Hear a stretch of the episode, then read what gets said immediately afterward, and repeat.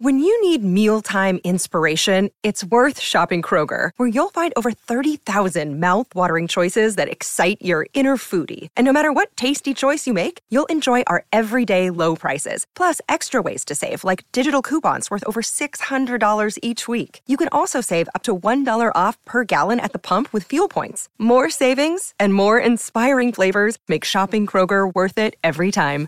Kroger, fresh for everyone. Fuel restrictions apply. Your brain needs support, and new Olly Brainy Chews are a delightful way to take care of your cognitive health. Made with scientifically backed ingredients like Thai ginger, L-theanine, and caffeine, Brainy Chews support healthy brain function and help you find your focus, stay chill, or get energized. Be kind to your mind and get these nootropic chews at olly.com. That's O-L-L-Y.com. These statements have not been evaluated by the Food and Drug Administration. This product is not intended to diagnose, treat, cure, or prevent any disease. Welcome to the New Books Network. Hello, and welcome to New Books in Architecture, a podcast channel on the New Books Network. I'm your host, Nushelle De Silva, and I am delighted to be joined by Jennifer Kaufmann-Buhler, who is an assistant professor of design history at Purdue University, where she researches the role of objects and spaces in everyday life, with an emphasis on the experiences and perspectives of objects, sorry, of consumers and users. We will be talking about her book today, Open Plan A Design History of the American Office, published by Bloomsbury in 2021. Welcome, Jennifer, and thank you so much for joining us today. Thank you, and thanks for having me. Uh, could you begin by telling us a bit about yourself and your background, how you became a design historian, and what led you to write this book? Yeah. Um, thanks so much for that. Um, I uh, really it started uh, when I was an undergraduate. My interest in design history. I um, went to a small liberal arts college where I had the opportunity to sort of try out my interests in ways that I think were really um, gave me a chance to explore things I probably wouldn't have otherwise, and found myself writing about design. Although I wouldn't have known that that's what I was doing at the time. It's one of those things where looking back, I realized I was doing this design history adjacent work um, as an undergraduate, and it was actually while I was doing my senior thesis um, that I I really sort of landed on design history and realized that was something you could do. And I immediately applied to graduate programs. I, I applied actually to the Royal College of Art History of Design program, which is where I ended up going um, for my for my uh, master's degree. Um, and then, uh, kind of following on that, I uh, ended up doing my PhD at the University of Wisconsin Madison, which is where I started this work on the open plan and offices, um, and and that was actually the basis of my of my dissertation and of course was then kind of reimagined into this book. So it is a, a, very different text from the dissertation, but it builds on a lot of the research that I had done um, uh, as, as part of my doctoral work. Uh, and focusing on this this term, the open plan, it seems so familiar. It seems such a sort of normalized term to us nowadays. But you point out in the book that it actually functions more of a catch all term that pulls together very different kinds of philosophies of work uh, and of spatial organization. And you talk about how these different kinds of ideas can overlap both historically and spatially, very materially in an office space. Um, and at the beginning of the book, you give the example of Freehafer Hall at your home institution, Purdue, and you talk about how some of these ideas overlap so, what are some of the different ways or some of the different practices that the term open plan uh, can refer to, and how did you see them manifesting at Freehafer?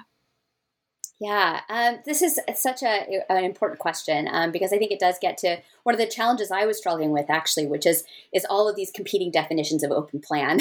um, and I would say the first and, and perhaps most obvious, especially to people who have kind of an architecture orientation, is just an unpartitioned space, right? This is kind of the the kind of baseline understanding of the open plan, and and of course that has a really long history. So that is that is that is something that that um, is not at all new in the in the period that I focus on, um, the kind of of you know 60s 70s 80s you know late 20th century um, but i think it is an important component of what of what the open plan is. Um, so that's one thing the kind of large unpartitioned space. Um, the second um, it is this idea of the open plan as a kind of an approach to design or as a philosophy to design especially to office design um, that really comes out of um, a, an office design concept called office landscaping which was a german a German concept um, that uh, foregrounded um, patterns of communication as a kind of method for arranging workers freely in, in an open space, in a large unpartitioned open space. Um, and, and that really um, became a kind of important piece that, that led into American kind of ideas about the open plan. And then the, the third thing is the furniture, right? This open plan furniture, uh, modular furniture um, like Herman Miller's Action Office um, like Steelcase 9000, like um, Knoll's Morrison system, right? There's so many of them, um, but these these kind of um, uh, modular kit furniture that could be assembled to create these kind of spatial spatial workstations um, that could be arranged in space, and so those were also thought saw as kind of an open plan solution.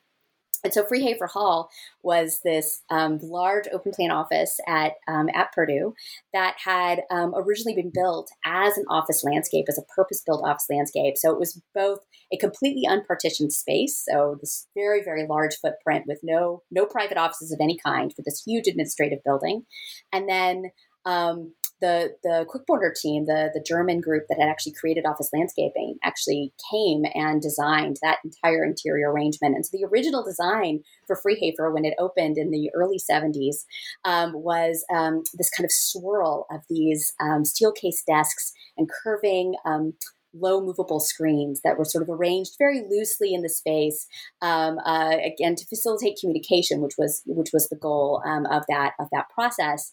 Um, and then of course by the time i arrived at purdue in 2016 and, and walked into freehafer hall for the first time um, having heard that it was this really important early open plan office um, i encountered a sea of cubicles um, lots and lots and lots of cubicles, um, and uh, and that that's of course that other other iteration. So it was really a kind of moment of of thinking, wow, here here are all these things kind of converging in this space. Um, uh, so that was a really kind of um, I think uh, revealing kind of moment of how of how these both intersect and also diverge with each other.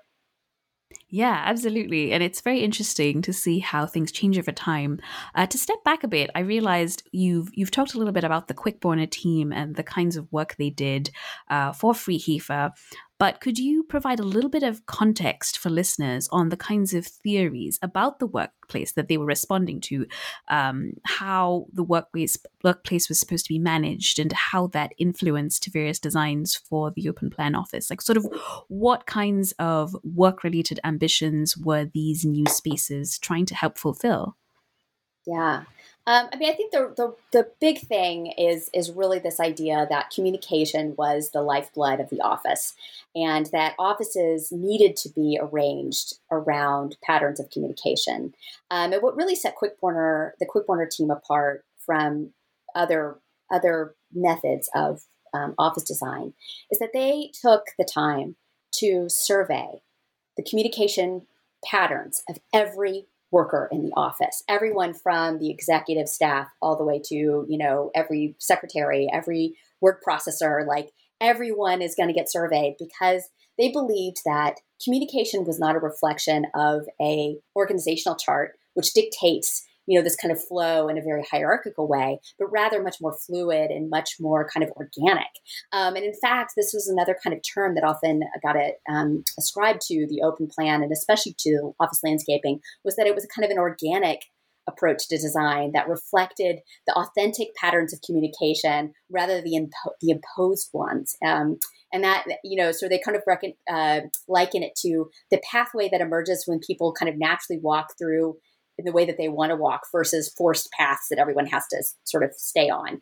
Um, and so, and so they were really interested in, in, in fostering those natural pathways of communication and embedding those in, in the office interior through design. So that was, um, that was really their goal. And they were not designers, I should say. They were really very much, you know, office management types. They were more interested in the kind of managerial implications of it, um, which is why I think in many ways office landscaping was as much about the kind of philosophy that they were trying to represent as it was the kind of process by which they they managed it.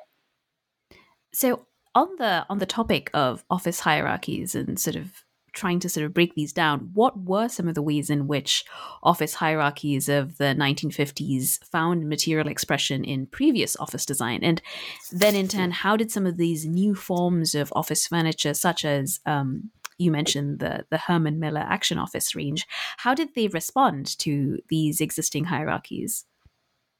Yeah, um, this is such an important piece, right? So the the kind of iconic, you know, sort of post-war American offices were very much defined by hierarchy, right? All the way in almost every every aspect. It was mm-hmm. it was embedded in in so much of the planning. Um, you think about the the not only the private office itself, right. the location of the private office, the number of windows, the the desk that you got, not just the, the size, but the material that it was mm. made of, the kind of chair you got, how many lounge pieces you got, whether or not you got a carpet, what kind of decorative elements you got, whether you got art on your wall, whether you had a private toilet, like all of these things were, were part of part of it. Um, and they had these kind of very, very um, systematic approaches to hierarchy in which you had these um, space standards. Um, so everybody, you know, companies would often have these very, very carefully laid out um, you know, for all of it, it was this was none of this was arbitrary. You you got what you were entitled to, and every promotion was kind of came with like an upgrade to your space in some way.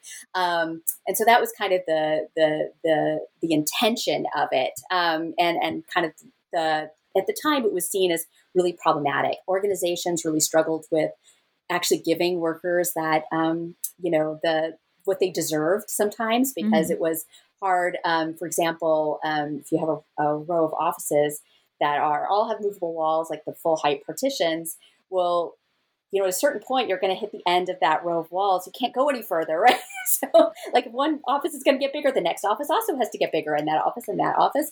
Um, and in fact, Union Carbide, which is a kind of really kind of iconic example of this um, this approach, the Union Carbide building in New York, uh, that was um, uh, designed by SOM it had um, it, they were spending in the 1970s i think it was something like 1.5 million dollars a year just in office moves for promotions um, just in kind of making those kinds of adjustments. So it really was quite onerous for them. Um, and workers too workers were obsessed with this stuff. And you get these stories about these really you know um, workers getting really mad with each other because they have imbalances in what they have access to or what their offices, how big their offices are or whatever. Um, and so the open plan was sort of promised as the solution to this, right? It's more egalitarian. Um, it, at least it was thought to be more egalitarian. Um, you know, and that, that kind of manifests in a few ways. I mean, one is certainly in terms of the planning, there was this idea that more people would be involved in the open plan stuff and uh, maybe not so much in practice, but at least in a theory, yes. Right. um, and then, you know, it was also sort of this, there was this idea that, that in eliminating private offices, um, you know, we get rid of that that kind of piece of people kind of bickering over over the size of private offices because nobody has a private office anymore. And then the furniture, um, because it emphasized kind of continuity and sameness more than difference, also kind of created an aesthetic of of egalitarianism that sort of made it made things more similar than different. Um, uh, although, again, all of these furniture systems, you know, were perfectly well equipped to represent hierarchy, and, and there are plenty of ways for them to create new new modes of hierarchy, even in the open plan. So, so that kind of promise definitely was not fulfilled in, in reality, but it, it was very, definitely part of the idealism of it, and one of the, the things that really was celebrated about it at the time. Right, right. And you mentioned uh, earlier the, that much of this change was predicated on sort of the surveys that were taken on how patterns of communication worked.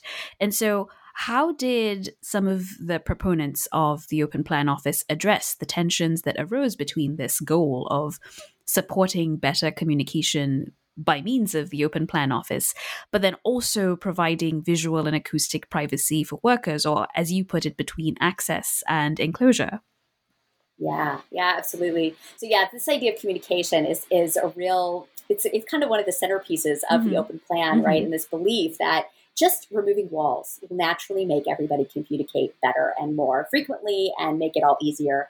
Um, and kind of one of the one of the um, kind of anecdotes that it's sort of it's totally false uh, anecdote, but it gets shared a lot, which is this idea of the executives, the two executives sitting in their in their um, open plan workstations and being able to just peek over, you know, the partition and see like, oh, this is, you know, is Joe is Joe free? Because of course he's a white man. Because of course he is. Is Joe free? Oh yeah, yeah, Joe is free. Um, I can just go over and ask this question, um, and everything will be so much easier and faster. Whereas in the traditional office, he might um, tell his secretary to call the other executive secretary, and there might be a memo sent, and then a request for a meeting, and there were all this bureaucracy, right, that's created by by the walls and all the the administrative bureaucracy that that's that that the walls themselves also represent. So there was this this kind of natural belief that just tearing down the walls would make that all easier and make it all better, and everyone uh, would talk um, talk more freely. Um, but there was this this tension, that you kind of point to, about you know, um, on the one hand, we want to create um, communication and access, but there was also this recognition, even by those proponents of the open plan, that some degree of enclosure was really important, some degree of privacy was important, and, and it was about kind of figuring out the balance between those those two elements.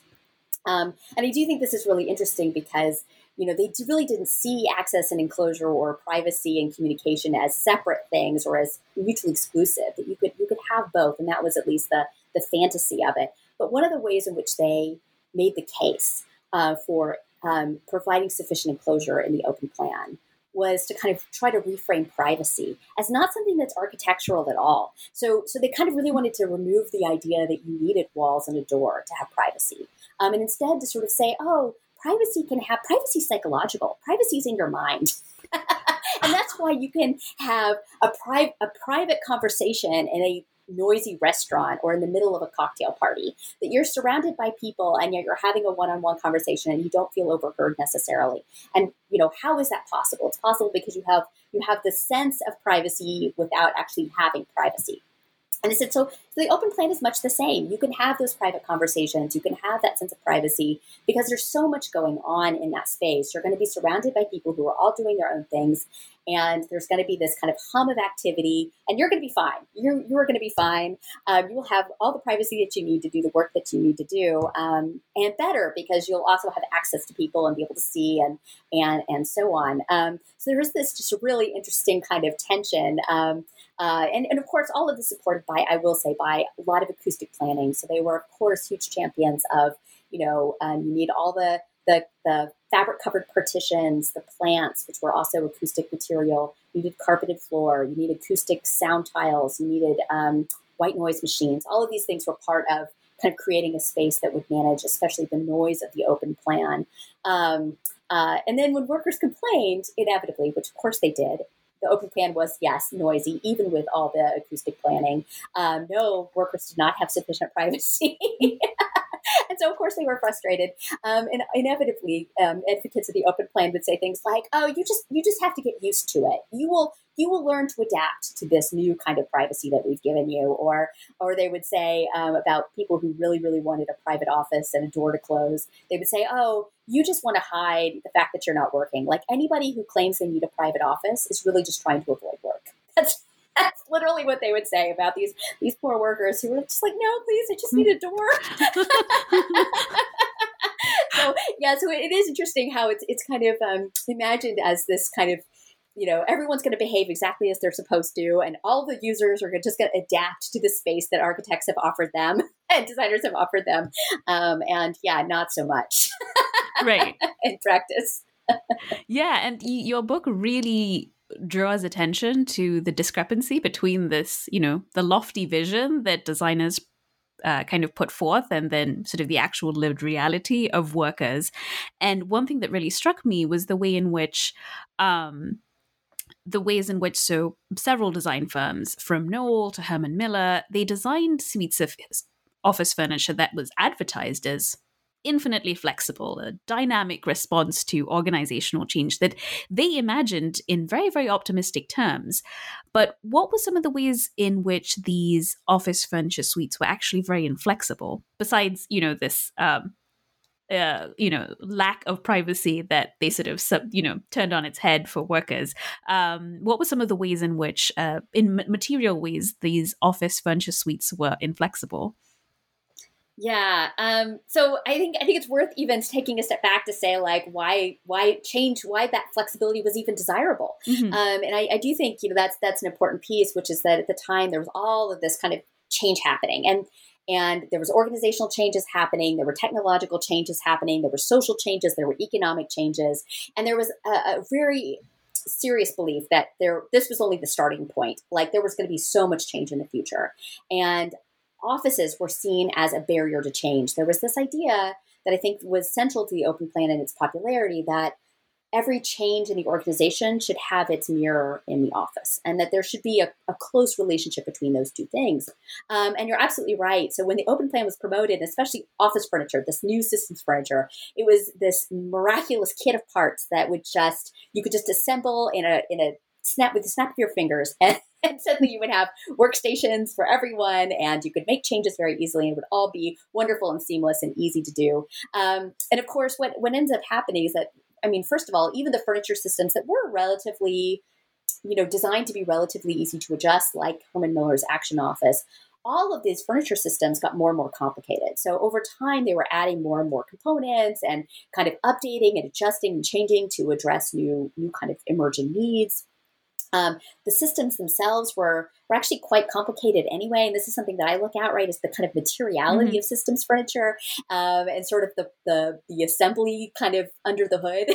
so I looked at a lot of mm-hmm. installation manuals, and for all of their claims that it's super easy, you know, you you read about all the different um, connection connecting connecting components that you need. And oh you can use this work surface for you know these six different kinds of installations. But if you're going to do this installation you need this kind of attachment kit. If you're going to do that installation you need this other attachment kit. And by the way if you want to attach it to a wall this is what you need. And by the way if you want to connect that wall to another wall you're going to need this other thing. And to make it stable you're going to have to add this and blah blah blah blah blah right? So it gets very very complicated very quickly. And you can imagine the poor facilities manager whose job it is to manage all of these parts hundreds of pieces per workstation all of that hardware all of that all of that knowledge um, and trying to put all these things together and trying to keep up with the the constant pressure. And i will say in in promising constant change you also have offices that are now expecting constant change.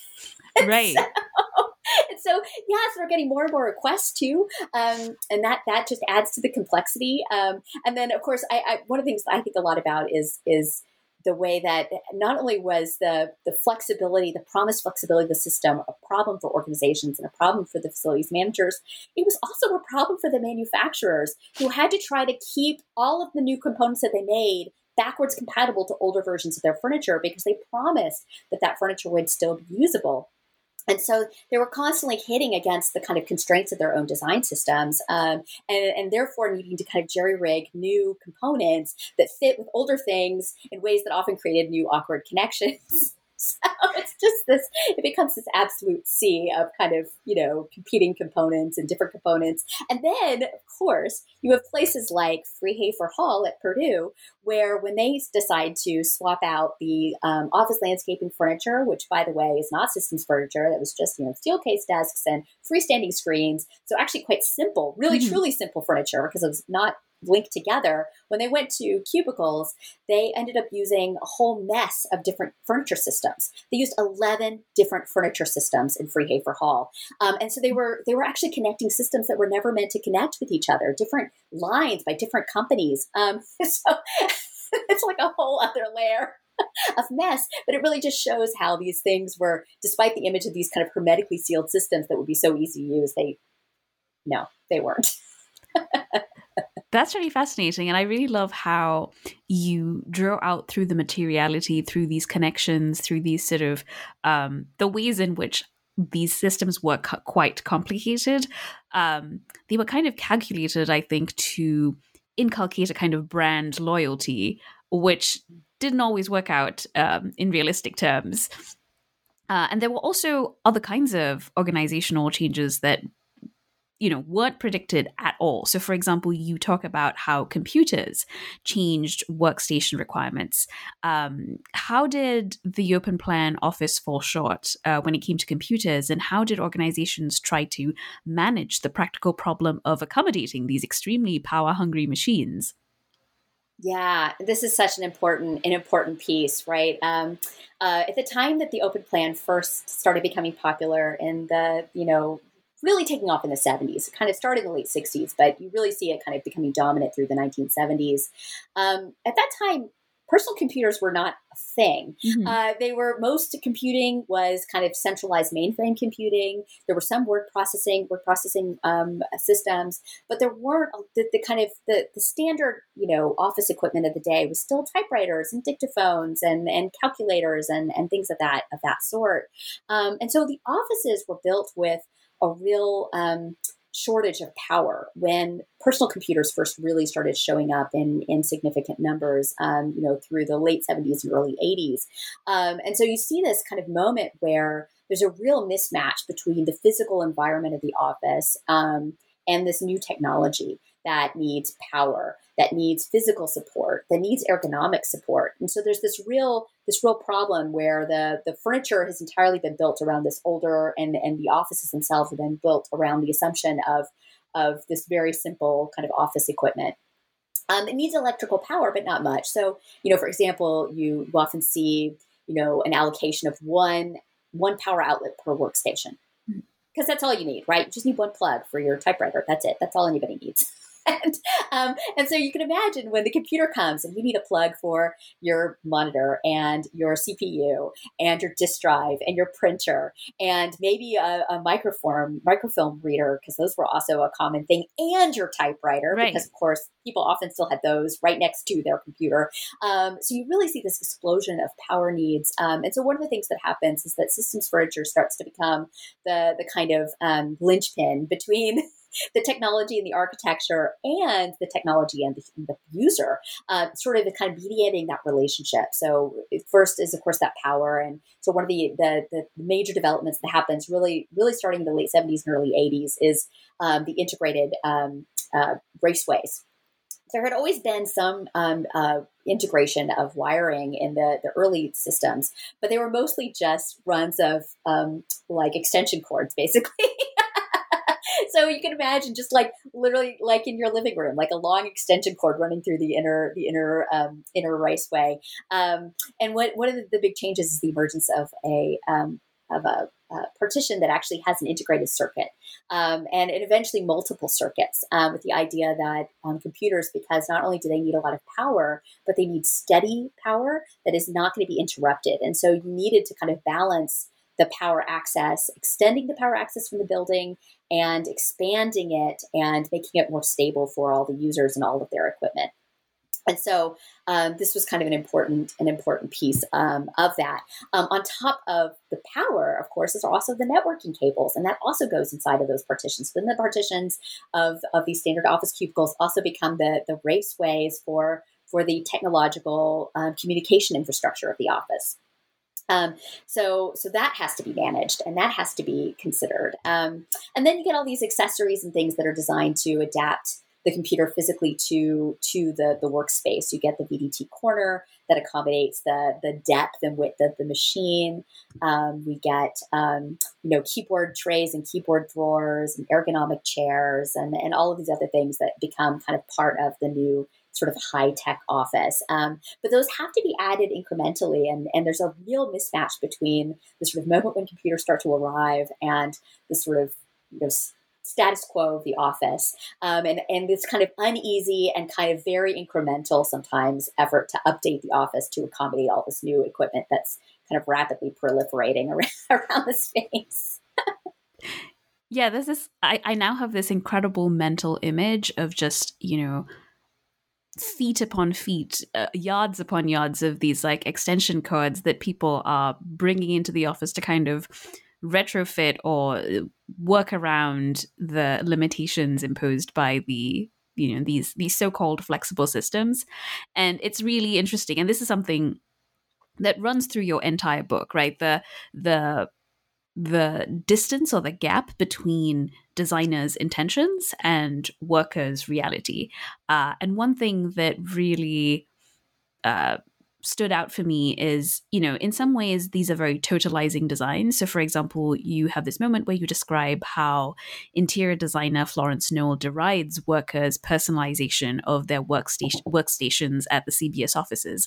And that reminds me also of Adolf Loos's own essay on the poor little rich man who has this house built. And, you know, the moment he wants to try and personalize it in any way, that this architect is highly affronted. Like, so, and he's like, not even this piece of art, but my child. And the, you know, the architect's like, no, no, no, not even that one. And so, you know, there's this there's this big gap between um sort of, you know, like like the meme expectation versus reality.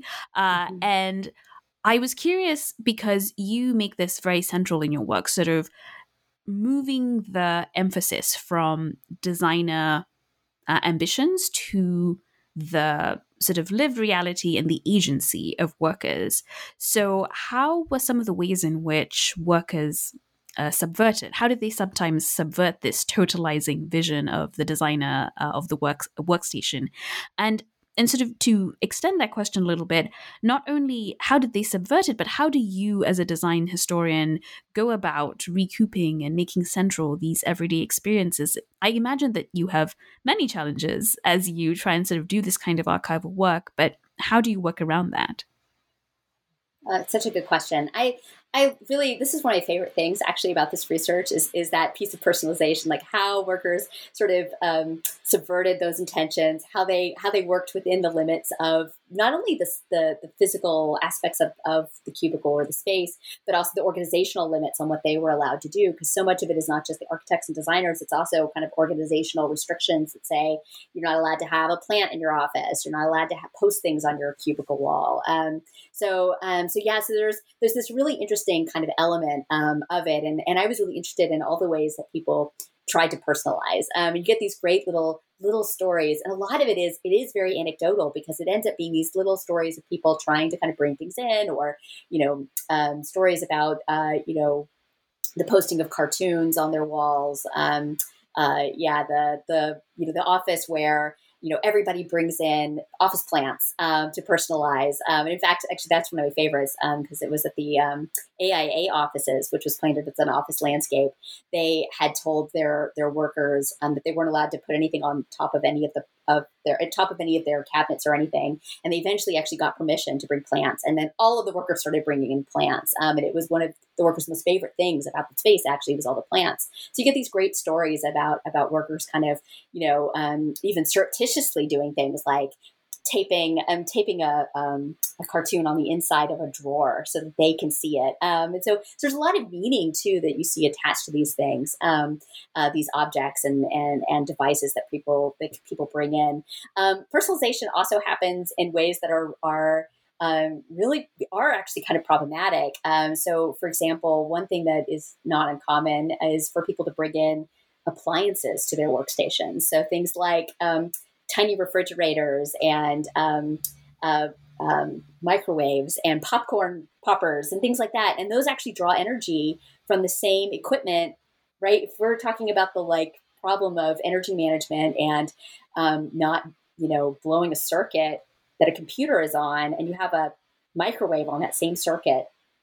Uh, yeah, things things can go wrong. Um, so so yeah, so it is. I think it is a really kind of complicated piece about how how mm-hmm. workers mm-hmm. kind of inhabit these spaces and what they do with it. Um, and it is. It's really this is this is the stuff that's very hard to find, as you point out. Like it is it is hiding in the tiniest little details. Um, you know, there might be you know memos. I, you see a lot of memos like you know this is a new policy. You know, workers are no longer allowed to bring personal photographs to the office, um, which actually is a real thing. Some some even forbid personal photographs. I know what why. Um, and seems quite draconian. it is. It is. I in fact I actually found um, in part of my research I found one um, a group uh, set of designers who were willing to allow personal photographs in their newly planned workstations, but only if the photographs were a certain size and were in standard frames. Oh wow. you know, it's just like, what are they thinking? Um, I, yeah. Um, so anyways, you get these funny little kind of stories of, of these rules um, or, you know, office booklets that are like, welcome to your new office. And here are all the rules of how you can, you know, inhabit the space.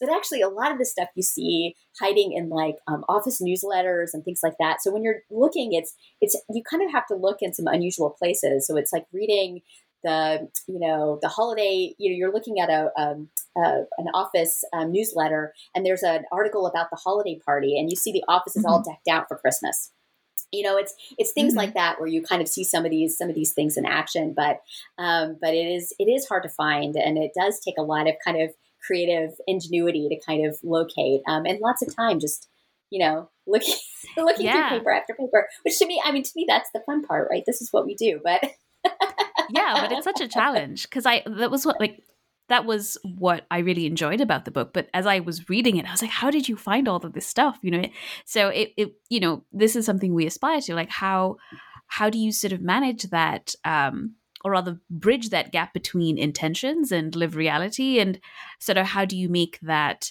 uh, kind of scholarly work possible within the sort of limitations of what sometimes constitutes evidence in in our field. Yes. So yes. so this is you know this this is really interesting to kind of figure out. Okay, how do we um, as scholars think creatively about how we bring in new forms of evidence and sort of think about you know agency in multiple ways. Yes. Uh, and as I sort of you know towards the end of the book, as I was reading. Um, you know your closing chapters one thing that really struck me was uh, when you bring us more into the present you sort of talk about the alternative office movement which sought to undo cubicle culture and enable greater circulation and movement. And you see that as following the logic of the older open plan office and sort of resulting in things that have become very normal to us now like telecommuting or non territorial offices that are a little bit more sort of dispersed and dematerialized. And I really appreciated the insights you bring here because you really call attention to the ways in which there are many, many workers whose unacknowledged and quite often quite invisible labor makes these so called democratic spaces possible. Uh, could you talk a bit more about this and perhaps what it was like writing this during the pandemic, where I think, you know, a lot of us have become a little bit more aware of this? How did this perhaps change or sharpen your insights on these less acknowledged forms of work? Yeah. Um, yeah, this chapter was, I think, really challenging to write actually and it was one of the it is the last chapter it's the last one that i the made body chapters that i wrote and at the time i wasn't even sure what this one was going to be mm. um, you know so this was one where I, I started realizing that that this idea of movement as a kind of organizing kind of element of open plan concepts was really important. That that movement was central, and and that it really comes to a, to fruition, especially with that alternative office movement of the '90s, which was kind of um, you know, uh, as you say, very antithetical to you know the the the sinister cubicles, the evil cubicles that have taken over offices. Um, uh, so instead, we're gonna we're gonna open things up again. and um, we want people to move again. You know, this is this is um, this is that, um, and so much of it is about this idea that movement is inherent, inherently liberating that workers need to move, um, that it's healthy and better to move. I should just also point out it's a very ableist vision mm-hmm. of the mm-hmm. office mm-hmm. because there's this idea of everyone, no one is fixed. Everyone is is moving around all the time. Nobody even has a fixed necessarily workstation. Um, you can just you can just work from anywhere. And there's this idea that people can just work from everywhere which is not necessarily true right. um, for all kinds of reasons. Uh, but this real kind of fantasy of that. Um, in, in, offices themselves, in this period, you start to get these, you know, especially these are these are I should mention like the top of the line offices, you know, you know the the the flagship offices of big companies that have you know uh, cafes and lounge spaces and project rooms and all these different kinds of spaces where workers are going to be moving about throughout their day. And and they even talk about like pulling workers in to certain parts of the office you know getting them to get up and move by drawing them out of their workstation out of out of the idea of having to stay in your in your spot and again so much of this is about communication so never escape the, the promise that if we just if we just get rid of walls and get rid of workstations. We're all going to talk more. That's that's always the the the, the promise. Um, but absolutely, as you say, when we talk about this kind of fantasy of everybody moving around and everyone has the freedom to work wherever they wish, that there were all of these um, other workers who had none of those freedoms, who were mm-hmm. not a part of the story. And I was really, it really stood out to me as I was reading, you know, the the you know, there's all these books, um, you know, that describe in glowing terms this new office. Um, and they are talking about a certain class of worker, a professional worker, mostly a knowledge worker, um, who is going to have all this freedom and flexibility in their time and their space. And they, they give almost no attention to the legions of lower tier workers who are doing the work that makes it possible for all these other workers to move. Um, so the secretaries and receptionists and administrative workers of all sorts, the the service workers that are there, all the contract and temporary workers. Of course, this is also the era where that really starts to become um, a, a common common practice among a lot of organizations, which is you know fewer full time staff and more and more contract and temporary staff, um, and they have almost none of the um, freedoms that their that their full time professional colleagues do. Right, like they are expected to stay at their desks. They do not get to enjoy the office, you know, treats. Sometimes they're sometimes not allowed to use the office um, exercise equipment if there is exercise equipment. Oh yeah, um, temporary workers and, and contract workers, even when they're doing the same jobs as their professional full time colleagues, are often completely excluded from some of these benefits of these offices. Um, so you, you get like I think various levels of stasis. Like I, I think about the stasis, the physical stasis. So absolutely the secretary and the receptionist who literally, and the call center worker who are literally stuck in place, um, but also the kind of economic stasis, the the inability to get out of, for example, temporary jobs and so on, and how mm-hmm. all of that supports and facilitates the freedom and flexibility of this other class of workers. Um, and I'm so glad that you're you kind of saw the connection to COVID. Um, I was actually finishing the final revisions of this in March 2020, so just oh, as COVID started, and just we could just barely glimpse the future and of course could have no vision i had no idea what was to come. None of us did in march 2020 when i was finishing it. I think i managed to get one little tiny reference to covid in the conclusion and that's all i thought i could add because i was like in the final stage of revisions. But i did feel i do and i do feel that this chapter actually has a lot to say to our present moment and that the the story that it tells is sort of inverted was inverted in the covid moment right? That right. in, in this case the people who got to stay, stay safe, and stay home were those same professional workers who had the freedom and flexibility of time and space to work from home and who had jobs that where they had that flexibility. And the people who were still going to work were the people and having to go out and be in harm's way and whose bodies and whose lives and livelihoods um, were, were put in in danger. Um, were these these again these kind of lower tier workers who you know, have none of the flexibility and none of the opportunity. And to get really frustrated with these stories of like, all the workers now, they have so much choice and so much freedom. Like, no, no, they don't. Some classes of workers get that, right. have those choices. Absolutely. But, but not, not the, everyone. Not the vast majority. Yeah, no, yeah. by no means. And so it really, it really, I feel like is a very kind of revealing moment. Um, uh, and so I, I do think, I do think about that and about what, what that, what that says about, you know, where we're going and, and the inequities that still exist in, in our own modern workplaces um, that that you know my my book is also trying to kind of unpack historically. Yeah, and I think that's what I've really appreciated about the whole book. You trouble a lot of these idealized, totalizing, optimistic visions that seem to sort of assume a kind of universal that is really very contingent upon, you know, issues of class, race, gender, and really are available only to some and in very specific kinds of situations. Um, but at the same time, you kind of really bring to the fore the ways in which workers of all stripes are sort of thinking about moving through uh, challenging, subverting some of these totalizing visions, and you know the the sheer complexity of the the seemingly streamlined, seemingly you know sort of um, sleek, uh, uh, you know, kind of. Um, open plan office you you kind of bring to the fore all of the the the, the problematic creases and uh, and and nubbly problems that that that are very inherent in this um in this mode of design um so you mentioned that you were wrapping this up just as um, the beginning of the pandemic hit, and I was wondering, um, what are maybe some of the traces from that project that you kind of want to carry into the future? Or are you thinking about different things now? What are you working on now and, and what's next for you yeah, thanks. Um, yeah, I am.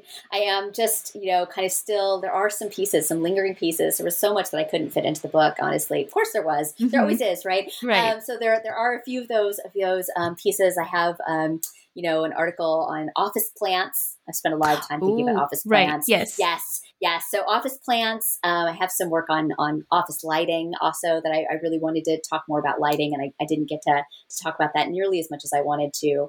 Um, you know, there's there's a few other pieces in there that I, I feel like would would um, spin out eh, into their own kind of. So I'm hoping I'll get those out. Um, you know, before too long. And then I also am kind of looking ahead to new new directions of research and new kind of angles. So I've been doing some research. Actually, right now I'm about to give a paper um, at a conference about um, office supplies, mm. which is something I, I um, absolutely love um, thinking about. So um, office supplies and especially office supply dealers, like and sellers, so office supply shops. Um, but actually, I think the the kind of longer term project that I'm I'm really um, looking at is um, looking at the U.S. Federal Design Assembly, uh, which is the the program that was about um, from the 70s and 80s that was about promoting design for the government. Um, and and it's something I actually came, it is another one that I came into through this research because as part of as part of my research on um, the open plan in government, I came across the GSA's kind of office excellence plans, which involved sort of implementing open plan offices in federal offices. Mm-hmm. I thought, oh, that's really interesting. And I was going to write about it. But as soon as I opened up that can of worms, I realized that that was just the tip of a very large iceberg right. that related to design and government. And I thought, you know what? That's that's another project. yeah, yeah, because I mean, yeah, that, there's a whole other culture, a whole other way of operating to explore there, and you know, absolutely, yeah, absolutely. It's so many different um, uh, types of design that were involved because it wasn't just office design and architecture; it was also graphic design and product design, all kinds of other things. So, so that's kind of I think what I'm where I'm headed. We'll see. that's so exciting. Uh, well, I look forward to seeing all of the work that comes out uh, in the future. And I really appreciate your taking the time to talk about the book. Um, and I really encourage everyone to read it. Uh, but before we go, how might listeners find you or follow you, learn more about your work so that they can have the pleasure of reading the book that I did? Yeah, absolutely. So um, my website is um, jkbuhler.net. So that's J-K-B-U-H-L-E-R.net. And then I'm on Twitter. I'm an active Twitter person. So at uh, Kaufmann underscore Buhler, that's at K A U F M A N N underscore B U H L E R. Long name. so yeah, th- those are probably the best the best ways to track me down. And of course, I'm at Purdue, so searching right. my name in Purdue will also yes. Wonderful. Me. Thank you so much, Jennifer. I really appreciate you taking the time to chat with me today and this discussion of Open Plan, a design history of the American office by Jennifer Kaufmann Buhler, published by Bloomsbury in 2021, was brought to you by the New Books in Architecture channel of the New Books Network. If you enjoyed this episode, make sure to subscribe to our channel and uh, listen in to future episodes on the Architecture channel. Thank you very much.